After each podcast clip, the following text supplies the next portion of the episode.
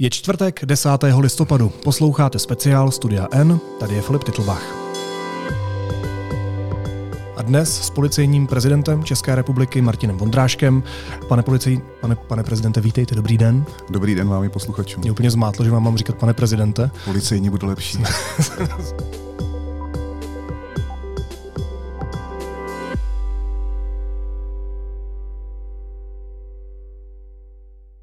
Já bych rád s váma začal aktuální zprávou, která se vlastně svým způsobem taky týká prezidenta, ne policejního prezidenta, ale prezidenta České republiky, protože Miloš Zeman v otevřeném dopise požádal ministra vnitra Víta Rakušana, aby nechal zrušit nebo aby nechal upravit uh, ty bezpečnostní kontroly, které jsou na Pražském hradě.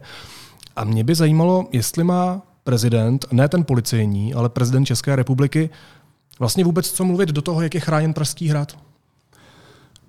Tak předně je potřeba říci, že tady je zákony, respektive nařízení vlády stanoven okruh chráněných osob a okruh chráněných objektů. A za tu ochranu těch vybraných osob objektů zodpovídá policie České republiky, výjimečně mm. i jiné subjekty. A ta policie České republiky se snaží dlouhodobě o dvě věci. Za prvé neustále analyzovat rizika pro tu osobu, pro ten objekt, přizpůsobovat tomu všechny prostředky ty ochrany a za druhé samozřejmě najít i konsenzus s tou chráněnou osobou nebo s tím, kdo v tom objektu pobývá. Takže mm, někdy se to daří víc, někdy se to daří míň, ale ta odpovědnost za to, že ten objekt nebude napaden, a nebo že jsme minimalizovali riziko napadení objektu nebo té osoby, to je na policii České republiky. No, dopadlo to tak, že policie vlastně doporučila ty bezpečnostní kontroly zachovat. Co to znamená? To znamená, že Pražský hrad je nějakým atraktivním cílem, že může být cílem nějakého útočníka, nebo co si pod tím mám představit, že jste vlastně nevyhověli eh, tomu požadavku prezidenta Miloše Zemana? Tak eh, začátek našich úvah o tom, zda měkké cíle v České republice jsou dostatečně chráněny, sahají až někde do roku 2011, Breivik, Oslo, Utoja. Eh, pak takový jako zásadní monem pro celou Evropu eh, bylo jaro 2016, eh, kdy došlo k teroristickému útoku v Bruselu a pak mm-hmm. mnohým dalším. Vláda České republiky projednávala i nějakou strategii ochrany měkkých cílů, stupně ohrožení České republiky terorismem. A my jsme provedli vyhodnocení všech měkkých cílů v České republice, jejich několik stovek, máme k ním zpracované nějaké Eh, typové karty, zásahů, složek IZS. Eh, založili jsme eh, krizovou linku pomoci provozovatelům měkkých cílů. Založili jsme pracovní skupinu Podpora, která v podstatě združuje specialisty, ať už z ty kriminální policie, z pořádkové policie, z ochranné služby a snažíme se systémově přistupovat k ochraně nejenom chráněných objektů, uh-huh. ale přijímat i preventivní opatření u těch významných měkkých cílů.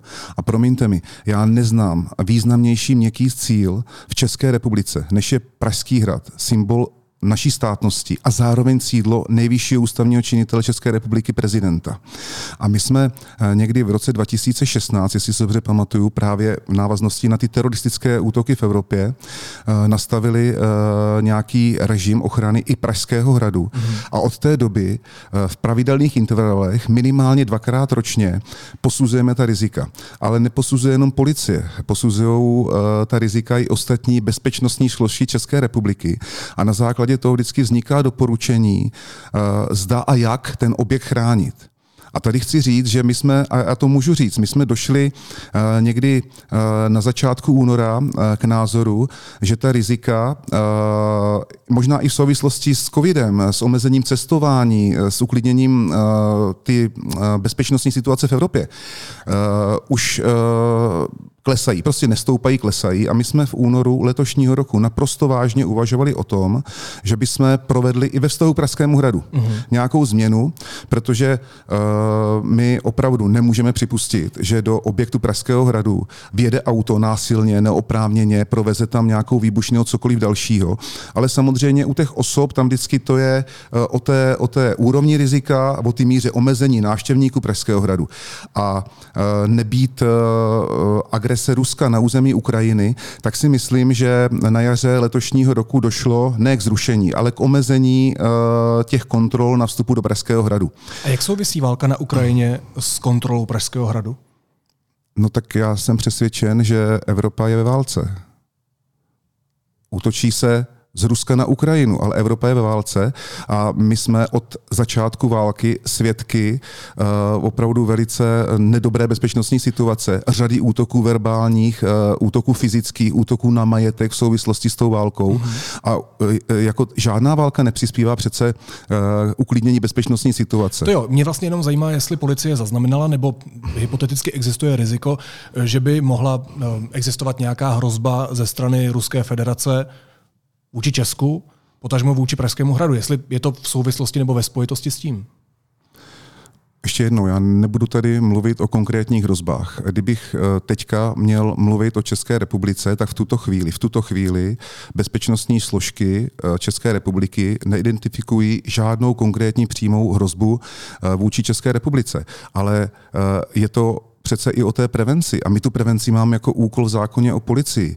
A, a v podstatě opravdu tu situaci bedlivě sledujeme, vyhodnocujeme. Budeme se možná bavit o předsudečných trestných činech, trestných činech z nenávisti. Uh, ty nám jdou neuvěřitelným způsobem nahoru. Uh, radikalizuje se názorově společnost. Ekonomická situace není dobrá a to spolu vždycky souvisí. A v okamžiku, kdy se začnou rozevírat nůžky, tak prostě uh, to motivuje řadu jedinců a skupin k radikálním názorům, k radikálním jednáním a k radikálním radikálním činům. A my jsme tady od toho, aby jsme eh, předešli eh, nějakému eh, útoku v místě, které je možná nejnavštěvovanější v České republice, kde dochází k největšímu zluku lidí, návštěvníků. A to Pražský hrad bez zesporu je. Máte pravdu, že slova vedou k činům a když se bavíme o nenávisti nebo o bezpečnostních rizicích, tak na Slovensku už je to měsíc zpátky, kdy terorista zavraždil dva nevinné lidi, Matuše Horváta a Juraje Vankuliče. Um, jenom proto, kým jsou nebo kým byli. Eh, tím motivem toho člověka byla nenávist vůči queer lidem. Jsou v Česku LGBTQ lidi v bezpečí?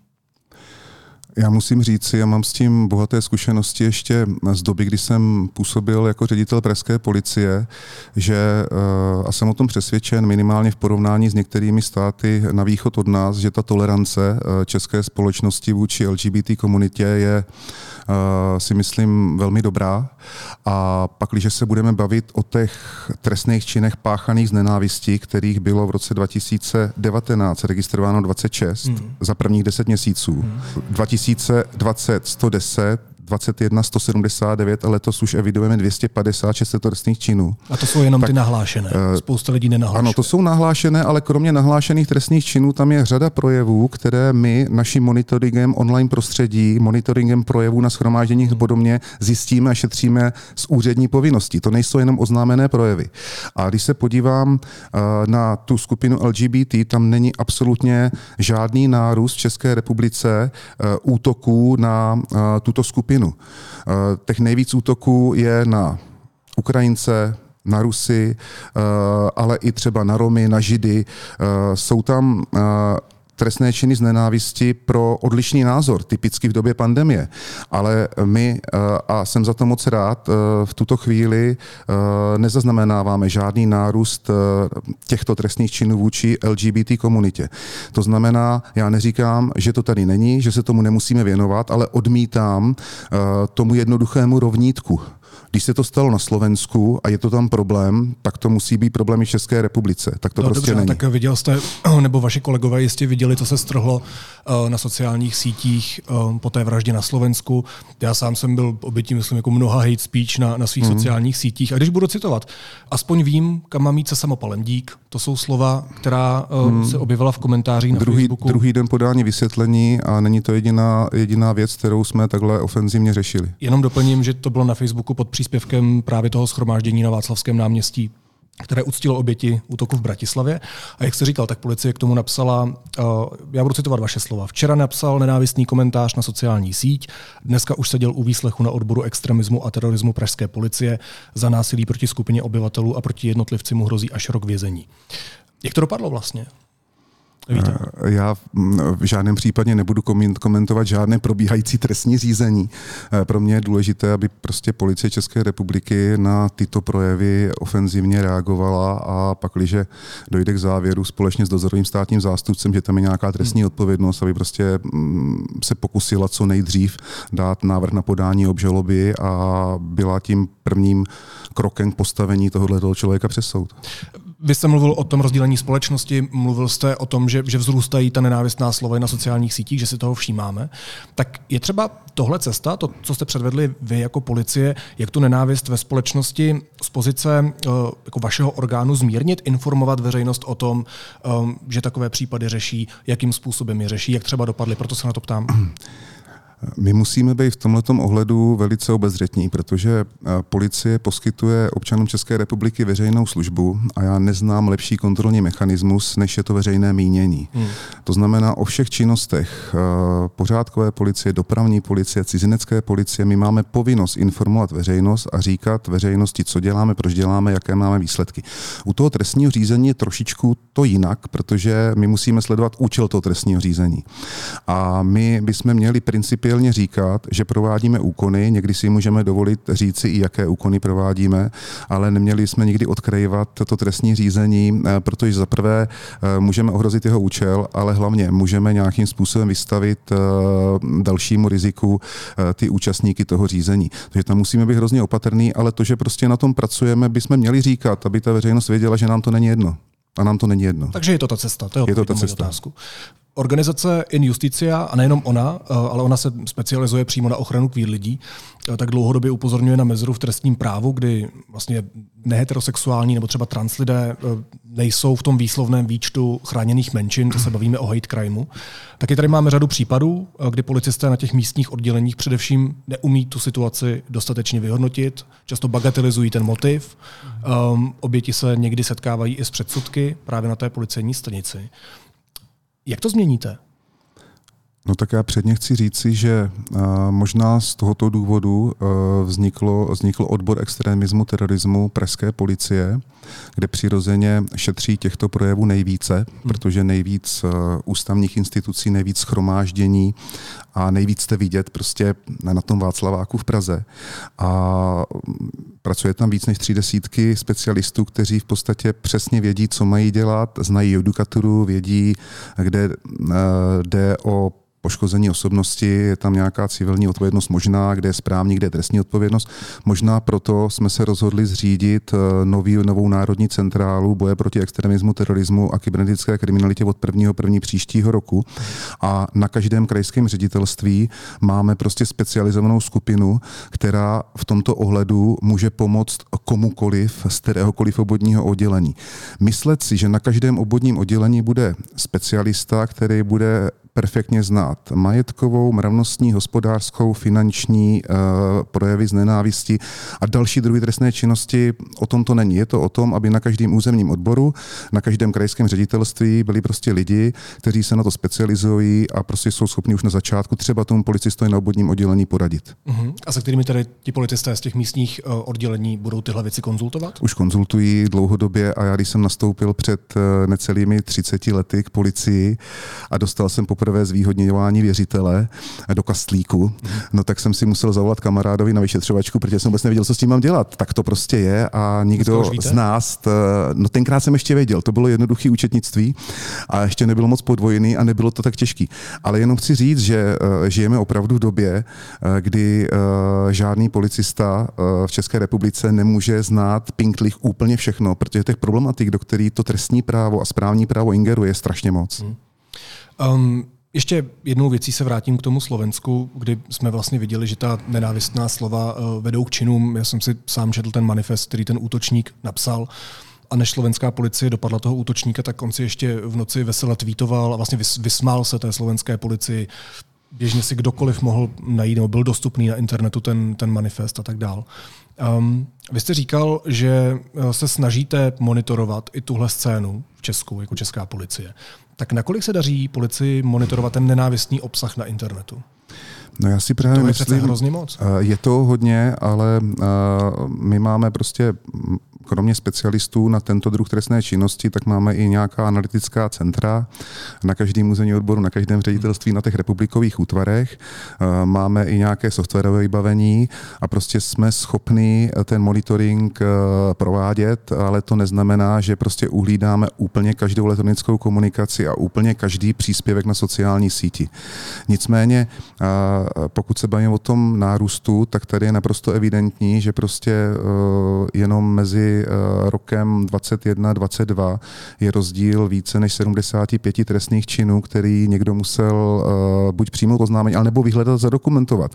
A myslím si, že i ty poslední naše komentáře svědčí o tom, že dokážeme být ofenzivní. No a kolik toho teda uhlídáte? Jako bavíme se o zlomku nebo se bavíme o většině? Já vlastně si neumím představit, kolik toho policie dokáže na tom internetu uhlídat. No a jaká je na tom internetu latence? To nevím. A kdo to ví? A vy? O té latence.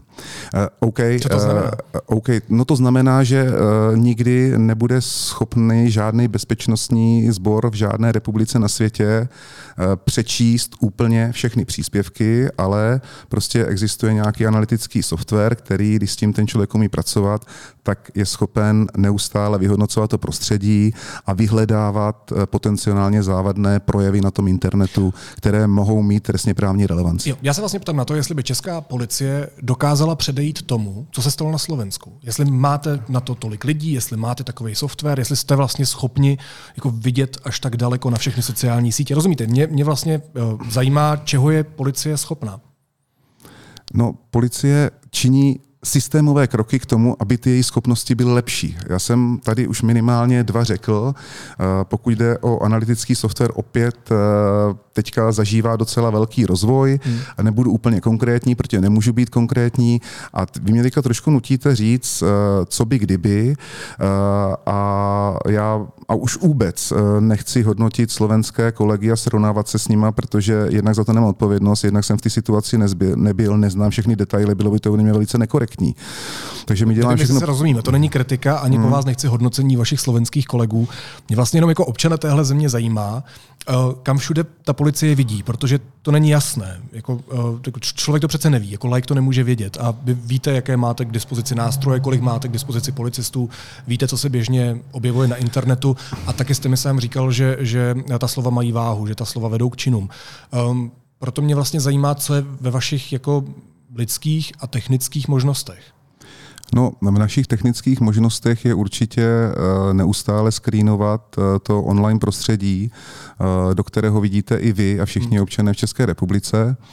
Myslím si, že máme i nějaké možnosti být v nějakých zájmových skupinách, ale pak taky máme nějaké nástroje, které nám dává trestní řád.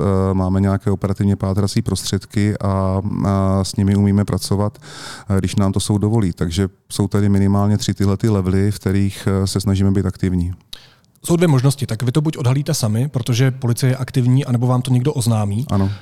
S tím, že policie má samozřejmě povinnost té iniciativy, tak když na to policista narazí na takovou věc, tak jak vyhodnotí, jestli se takovou věcí má vlastně zabývat? Protože leco jsou třeba jen nadávky, které nejsou trestné, tak podle čeho takový ten běžný policista rozpozná tu hranici, tu hranici trestnosti? Tak já předně chci říci, že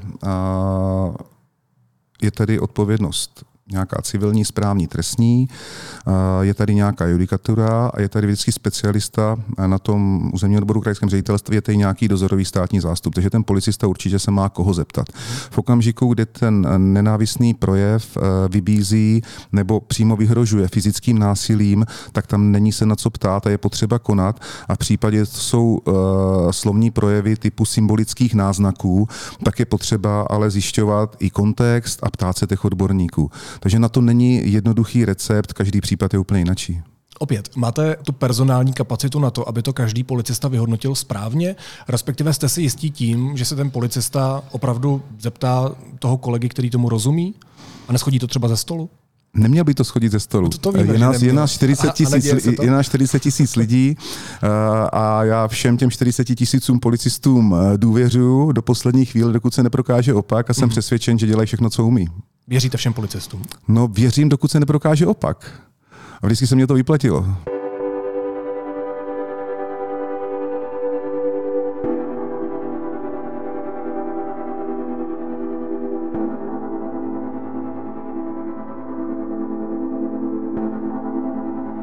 Je Ladislav Vrabel extremista? Já teďka nechci žádného člověka uh, označovat uh, takovýmhle termínem. Uh, jestli někdo má být označen, tak má být označen pravomocným rozhodnutím soudu a ne policejním prezidentem podle toho, co říká na náměstí. Nicméně některé projevy lidí, kteří chodí na tato schromáždění mě jsou nahony vzdálený, vůbec jim nerozumím a uh, možná se dostávám oslým můstkem k účasti neuniformovaných policistů na schromážděních. Mm-hmm. Jeden z důvodů, proč jsou neuniformovaní policisté na těch schromáždění, je i ten, že někdo musí si ten projev vyslechnout, musí ho zadokumentovat a když to neudělá, tak prostě nemáme na čem stavět. A myslím si, že tohleto právě ti kolegové z z těch, eh, ať už odboru extrémního terorismu nebo z těch krajských ředitelství s touto specializací eh, umí a dělají velmi dobře.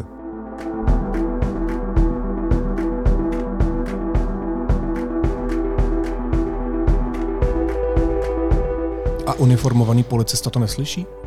Uniformovaný policista to slyší, ale už jsme se tady bavili o určité specializaci a ten uniformovaný policista, případně policista antikonfliktního týmu, tam je zejména proto, aby prostě se pokusil udělat všechno pro to, aby jsme nemuseli do zákroku. Aby se pokusil uklidnit e, ty emoce, případně e, oddělit ty znesvářené strany, aby jsme nemuseli jít do zákroku v, v okamžiku, kdy někdo využívá listinou základních práv, svobod zaručené právo pokojně se schromažďovat a vyjadřovat své názory. Prostě každý tam má své úkoly. Občas se musíme suplovat, občas musí zakročit i kriminalista. Rozumím. Já se mimochodem na pana Vrábela ptám, protože um, on jako organizátor protivládních demonstrací 28. října pronesl při demonstraci tahle slova. Budeme se snažit dostat do vysílání České televize, do přímého přenosu, abychom lidem řekli, že už je to tady. Tohle řekl o demonstraci, kterou plánuje teď na 17. listopadu, která bude za pár dní. Co taková slova vlastně znamenají pro policii? A tato slova pro policii znamenají, že toto schromáždění by mohlo být rizikové. Já jsem o tom mluvil už opakovaně s pražským policejním ředitelem.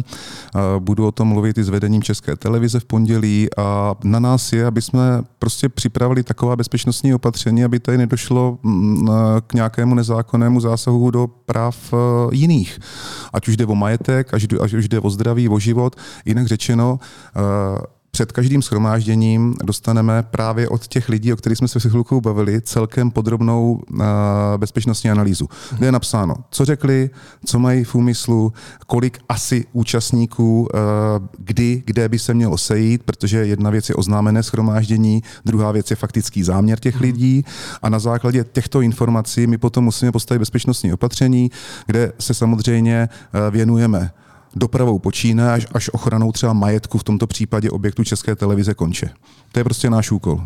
Bavíme se o Pražském hradu, bavíme se o České televizi, takže bavíme se o státních úřadech, o veřejnoprávních médiích, vlastně o, o symbolech demokracie, o institucích, které jsou zásadní pro to, abychom tady nějak žili v demokracii a v míru. V tom se naprosto shodněme, protože já si to hrozně vážím. No a teď se chci zeptat na to, jestli tyhle instituce které garantují, že tady budeme žít v těch hodnotách, o kterých jsem mluvil, jsou pod nějakým větším náporem v posledních letech? Asi se budete muset zeptat těchto institucí, ale eh, já si myslím, že pod větším tlakem dneska jsou všechny veřejné instituce. Eh, jako já jenom ta dynamika vývoje nejenom na uh, internetu v mhm. rámci elektronické komunikace, sociálních sítí, ale vemte si, že my jsme opravdu roky žili v bezpečnostně naprosto stabilních vodách, víceméně i ekonomicky.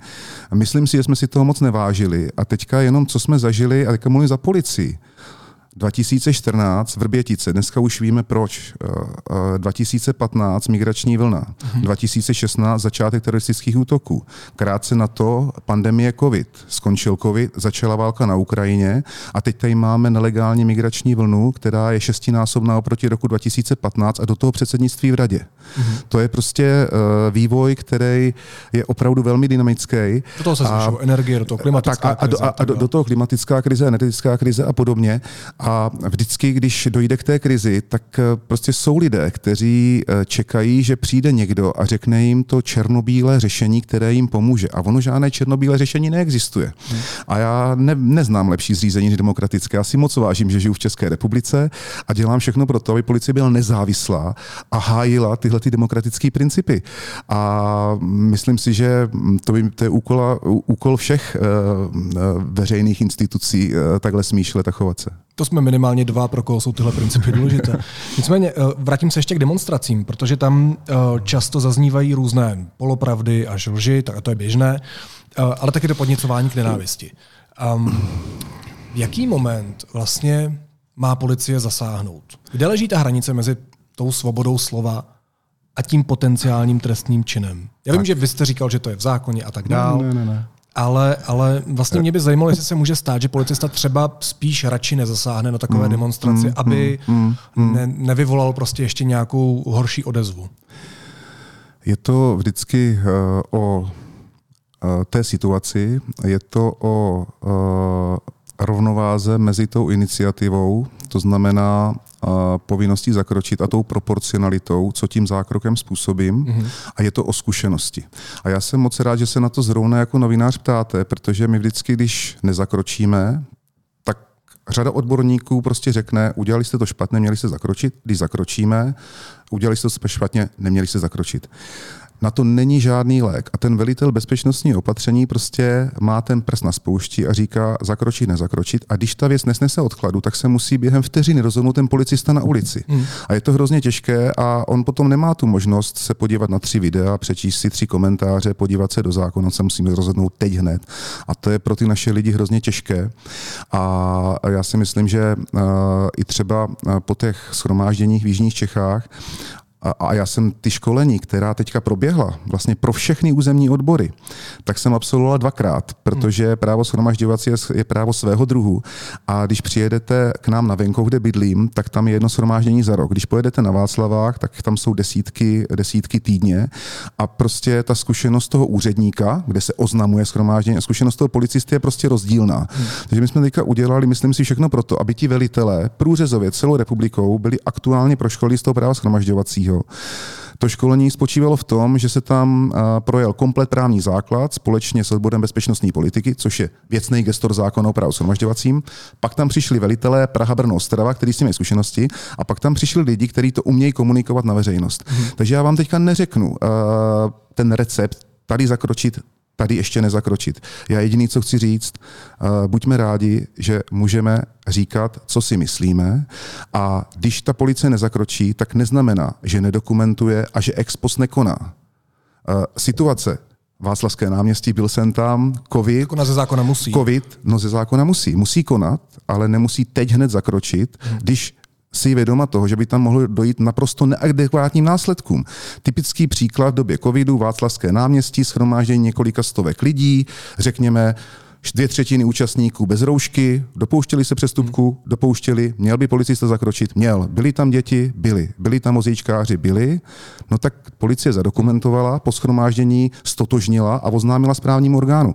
Takže opravdu na to není uh, jednoduchý recept a já bych byl hrozně rád, aby si to uvědomil i ten laskavý uh, posluchač, že to fakt není jednoduchý. Bavíme se o radikálech, bavíme se o extremistech. Um, kolik jich je uvnitř české policie? My jsme vzorkem české společnosti jako policie. 40 tisíc policistů, 10 tisíc občanských zaměstnanců. 50 Dobře, ta bezpečnostní tisíc. komunita je asi v něčem trochu odlišná, ne? A tak je odlišná minimálně v tom, že ten, kdo chce sloužit u policie, tak si musí uh, projít celkem náročným přijímacím řízením a není žádné tajemství, že na těch uh, psychotestech uh, skončí 50% uchazečů. Uh, Psychologové nám říkají, prosím vás, netlačte na nás, eh, my víme, proč vám říkáme, že ne. A velitel říká, proč mi ho nepustíš, nemá kdo sloužit. Hmm. Jo, takže to je vlastně ten první moment. Další moment je základní odborná příprava a pak už to je hodně o té práci eh, toho vedoucího s tím člověkem. A když pracuje dobře s tím oddělením, tak ty lidi zná. A když ty lidi zná, tak eh, dokáže posoudit, jestli ten člověk se radikalizuje, neradikalizuje, ví i, co dělá mimo službu. Takže je to hodně o tom managementu policie, ale je to i o o tom monitoringu těch specialistů na extremismus, terorismus, kterým bohužel čas od času někdo uvízne hmm. v té síti i z našich řad. Hmm. A je to i o, o účasti třeba našich lidí na schromáždění, kde v podstatě naši policisté vidějí, bohužel se to stávalo v době covidu, kolegů, který nejenom, že je na schromáždění, tam může být, ale třeba podporuje politickou stranu, politické hnutí, anebo říká věci, které jsou za hranou. Hmm. V případě, že uh, to je otázka nějaké správní odpovědnosti, tak pak ten služební funkcionář má odbor vnitřní kontroly, nechá to prošetřit a vede kázenské řízení. No a když to je na hranici jako trestní odpovědnosti, tak tedy generální inspekce bezpečnostních sborů. Ale já v tuto chvíli opravdu uh, nemám absolutně žádné indicie, že by uvnitř policie docházelo k nějaké radikalizaci. Jsou to jednotky případů, které se prostě řeší tak, jak mají. Jednotky případů? Jednotky případů, kdy, a teďka se nebavíme snad ani o radikalizaci, ale o tom, že prostě se ten policista dopustí nějakého jednání nebo projevu, eh, třeba i na tom shromáždění, které je za čárou. Myslíte, že opravdu ta bezpečnostní komunita a ve všech místních odděleních se ve větší míře než v české společnosti neobjevují lidé, kteří mají třeba blíž k nějakým radikálnějším nebo extremistickým proudům? Já si to myslím. A myslím si to s postupem času čím dál tím víc. A máte na to data? Uh, jaké data? Já nevím. Nevím, to eh, zjišťujete jako policejní prezident. No, tak to je přece veřejná já, debata. Já, o, o tomhle problému okay. existuje, proto já se vlastně ptám, jestli okay, to teda, okay. když říkáte, že to není problém. Ne. No není to problém, protože kdyby to byl problém, tak uh, máme uh, x případů, uh, které, kterých si všiml novinář, hmm. veřejnost, nadřízený, orgány vnitřní kontroly a těchto případů prostě jsou opravdu maximálně jednotky, tak uh, i z tohoto důvodu já absolutně v tuto chvíli tak pak je taky otázka, nemám představu. Řeší. No dobře, ale tak teďka promiňte mi to zase u té latence. Jak změříte latenci? Dobře, takže není to problém. Za mě to není problém. Tak možná jinak. Tak asi se shodneme na tom, že průměrný policista, dejme tomu, asi nemá úplně názory jako lidskoprávní aktivista. No, jak kdy? Možná byste se divil. Uh, já si myslím, že ta policie České republiky se uh, posunula uh, i generačně. Uh-huh. A vy jste odhaduju vás generace, která možná si prošla nějakým tím obdobím 89. roku a z toho, jak na vás tak koukám, tak jste člověk, který si váží toho, co v České republice máme, demokratický principů a podobně. A já těchto policistů ve vašem věku a mladších znám desítky, ne stovky. Takže já bych chtěl jako odmítnout jakoukoliv nálepku, že bezpečnostní sbor rovná se radikální názory. Já si to nemyslím. Ne, to já jsem neřekl. Já jsem se ptal, jak je to velký problém. Mě vlastně zajímá, jestli, nebo tak já se vás zeptám napřímo na nějaký konkrétní hmm. příklad. Uh, vlastně by mě zajímalo, jestli policie vždycky dokáže dosáhnout toho, že bude aktivně pracovat uh, s tou předsudečnou nenávistí. A jestli třeba často nedochází k tomu, že ty názory prostě nepovažuje ten policista uh, za nebezpečné, často je třeba sám sdílí, tak uh, jestli to prostě není problém pro tu policii. Protože já jsem se třeba sám osobně setkal s mnoha případy uh, různých lidí, kteří třeba přišli na to místní oddělení a ten policista, jak už jsem říkal v předchozí otázce, bagatelizoval, že šlo o nějaký útok z nenávisti, uh, vlastně ten člověk eh, měl problém vůbec s tím říct, co se stalo, protože ten policista úplně se třeba nechoval tak, jak by měl. Pojďme řešit, um, prosím, konkrétní případy. Když nastanou, tak eh, já tady jsem od toho, mý, mý kolegové ve funkcích a kontrolní orgány by to prošetřili. Ale nemáte ale, náznaky, že by se to já tyhle, ty, ne, já tyhle ty náznaky nemám, ale vy narážíte možná na jednu věc a, a každá profese prostě trpí nějakou úrovní toho profesního cynismu. A v okamžiku, kdy prostě zakračujete proti drogově závislým, kteří e, jsou smyslu zbavený a prostě dopouštějí se naprosto nepřídatelného násilí, mají posunutý práv bolestivosti, tak nemůžete chtít po policistovi, aby říkal, je, to je fajn, že ty lidi berou drogy. A je to o ty osobní zkušenosti z ty profese a samozřejmě, že potom ta osobní zkušenost, když je dlouhodobá, tak vyvolává prostě nějaké vzorce chování, nějaké podmíněné reflexy, ale to není uh, problém policejní profese, to je podle mě problém všech profesí a je na nás, aby jsme prostě s tím pracovali. Máte pravdu, že to je problém všech profesí, ale tak můj otec třeba dělal dlouhou dobu kriminalistu a znám další lidi, radikální? Který nebyl radikální, no, tak vidíte. ale znám mnoho policistů, kteří jaksi v tom demokratickém režimu by třeba nestáli za všemi hodnotami, které jsme se my dva tady zmínili. Um, ani všichni občané. Ani všichni občané, to máte jistě pravdu, ale já se ptám na to, jestli u té policie je to nějak zvlášť větší problém, třeba i v souvislosti s tím, že se prostě potkávají s různými situacemi ve své práci. Hmm. A tak můžeme si připomenout, když jste říkal konkrétní případy, tak dva roky starý případ z Pardubického kraje, o kterém psal Deník N. Dva policisté několik let na Facebooku psali nenávistné příspěvky o islámu, náboženství označovali za rakovinu, muslimy nazývali sviněmi. Tak tohle asi se shodneme, že to je extrémní případ. Ale vlastně já mám dojem, že opravdu jsou běžnější případy, kdy policista prostě třeba jenom aktivně něco nebude řešit. Kvůli svému světonázoru. OK, každý má nějaký světonázor, každý má nějaký světonázor, ale když ten člověk je profesionál, tak nepatří do práce v našem případě do služby. Mm-hmm. Já prostě můžu mít smýšlení jakékoliv a, a můžu ho mít a můžu ho mít bezstresně dokonce. A v okamžiku, kdy přijdu do služby, tak prostě měřím s všem stejným metrem. A, a, když tady, a když tady, no jak to je ošetřené, je to o nějakým uh, morálním nároku na toho policistu, je to opravdu o tom, kdo těm policistům velí uh, a jak se k ním chová, jaké po nich vyžaduje uh, hodnoty. A promiňte mi to, já se v tomhle ohledu jako fakt snažím mít dlouhé ruky příkladem. V Praze jsem 14 let, u policie téměř 30 eh, a celkem si zakládám na tom, že tady eh, nemám s nikým dvojdomek, nechci mít s nikým dvojdomek a omlouvám se Petrovi Pidhartovi a chci mít nezávislou policii.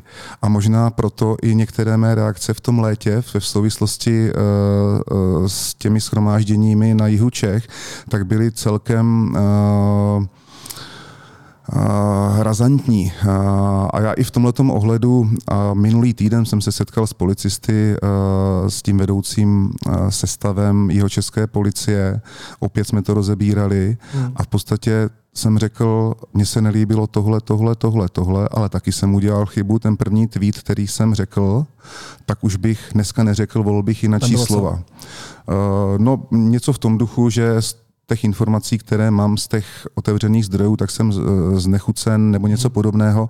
Nicméně eh, tam těch událostí bylo trošku víc za sebou a mě to hrozně trápilo, protože jsem eh, cítil, že pro řadu občanů tyhle ty události v tom rychlém sledu za sebou znamenají nějakou možnou ztrátu třeba v důvěru policie. Já si myslím, že pořád, když se mě tady ptáte na mé přesvědčení vůči policejnímu sboru, já vám odpovídám, že věřím všem policistům, dokud se neprokáže opak a že největším kontrolním nástrojem právě na ty mý kolegy je to veřejné mínění. Teď my dneska všechno děláme online.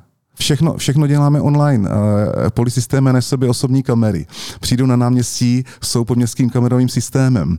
Eh, začnou se hádat s přestupcem, začne si je natáčet mm. na mobil. Není tohle to významný kontrolní mechanismus, který tady v minulosti nebyl? Já si myslím, že to je skvělý a pro nás hrozně náročný. Jste pořád znechucen nebo už ne? Nejsem znechucen. Nejste? Tenkrát jsem byl znechucen a už jsem se za to i omluvil, že ta slova byla přes čáru. Myslím si, že na takhle silná slova se nebyl dostatečně seznámen s fakty. Jaká jsou fakta? Fakta jsou třeba taková, že ten zákrok byl naprosto v pořádku. A neprošetřila jsem to já, ani útvar vnitřní kontroly, ale generální inspekce bezpečnostních sborů. To jsou fakta. My se bavíme o kauze, při které policisté v civilu uh, zaklekli na chlapce, který chtěl um, expremiérovi Andrej Babišovi odnést reproduktor. Potom později se ukázalo, že ten chlapec žije s poruchou autistického spektra. A ten zákrok, uh, jste říkal, že byl v pořádku, ale byl nakonec vyhodnocen jako kázeňský přestupek.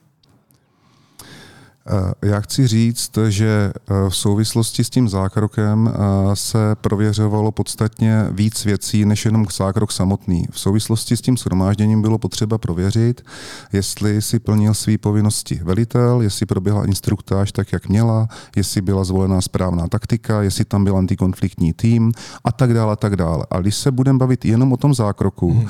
tak prostě policisté služby kriminální policie a vyšetřování nemohli přihlížet tomu, že si někdo přisvojil cizí věc, v tomto případě reproduktor, utíká eh, z místa schromáždění. Do toho někdo z těch organizátorů říká, vrať to, to není tvůj reproduktor. A policista má dělat co? Má stát a přihlížet? Ne, policista má konat. A já dneska vím, že policisté konali, opakovaně prokázali svoji totožnost, že ta osoba, proti které ty výzvy směřovaly, tak je neuposlechla a že jim nezbylo nic jiného, než zakročit a použít donucovací prostředky. Takže já v tuto chvíli vím, že ten zákrok byl v pořádku a potvrdilo to nezávislým šetřením Generální inspekce bezpečnostních sborů. Českou tiskovou kancelář o kázeňském přestupku, na který upozornila Česká televize, řekl policejní mluvčí Jiří Macner. Tak byl to tedy kázeňský přestupek nebo ne? Bavíme se o tom zákroku. Ale Bavíme pak, se o tom zákroku. A pak tam, pak tam je... Ale... A jeho míře. A jeho míře. V, t- v rámci toho zákroku nedošlo k spáchání kázenského přestupku. Otázkou uh, jsou ostatní okolnosti, ale ne ten zákrok samotný. Dám příklad. Já, když s váma budu jednat na ulici, Jasně. tak bych vám neměl týkat. Prostě bych vám neměl týkat. Uh-huh. A co byl teda ten kázeňský přestupek v tomhle případě? Já teďka vám uh, neřeknu, uh, těch kázenských přestupků tam bylo prošetřováno několik. Jak v Borovanech, tak v Českém Krumlově. Některá kázeňská řízení jsou ukončena, některý, některá probíhají. Já nejsem služební funkcionář, který vede to řízení. Uh, nezasahu do toho už jenom proto, že můžu být i odvolacím orgánem a pokud by do toho zasahoval, tak nemůžu být odvolacím orgánem, protože bych byl podjatý. Takže v tomto ohledu uh, neznám podrobnosti, znám akorát ty výsledky, že ve dvou případech došlo k uznání policisty vinným a bylo upuštěno potrestání. To vím a uh, nemám důvod nedůvěřovat těm lidem, kteří to řízení vedli. A poučila se z toho nějak policie, z tohohle konkrétního No samozřejmě se poučila, tak se podívejte, teď my máme opravdu stovky schromáždění týdně, stovky schromáždění týdně. A já to musím zaťukat. Provedli jsme proškolení během krátké doby všech těch velitelů a teďka probí, skončila kampaň před komunálními senátními volbami, probíhá kampaň před prezidentskými volbami. Pro ty policisty to je opravdu náročný stát na těch náměstích, poslouchat protichůdné názory a, a přemýšlet, jak zareagovat v okamžiku, kdy prostě se jeden pohne vůči druhému. A já si myslím, že ta policie to zvládá velmi dobře. Říká policejní prezident Martin Vondrášek. Já vám moc děkuji za rozhovor, pane prezidente. Mějte se hezky. Děkuji vám, naslánou.